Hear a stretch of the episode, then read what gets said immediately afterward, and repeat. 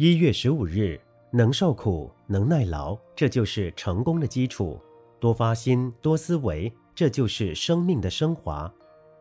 贝多芬成名后，有一次，里希诺夫斯基王子命他到某一个地方演奏。他在倾盆大雨中步行了三英里，演奏后写了一封信给王子。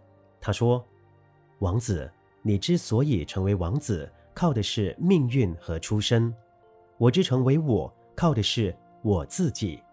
世界上有千百个王子，但是世上只有一个贝多芬。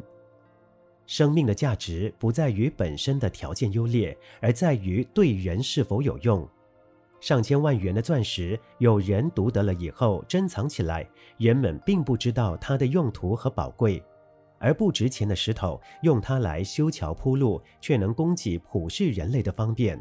所以，生命的价值究竟是要做一颗钻石呢，还是做一块普通的石头呢？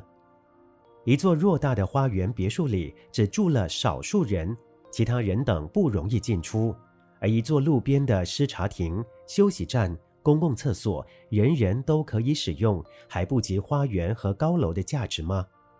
生命的价值就看你自己怎样去发挥，怎样去表现。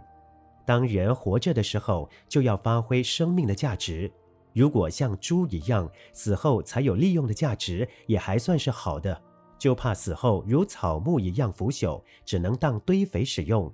这样的人生价值就太有限了。文思修。生命的价值就看你自己怎样去发挥，怎样去表现。每日同一时段与您相约有声书香。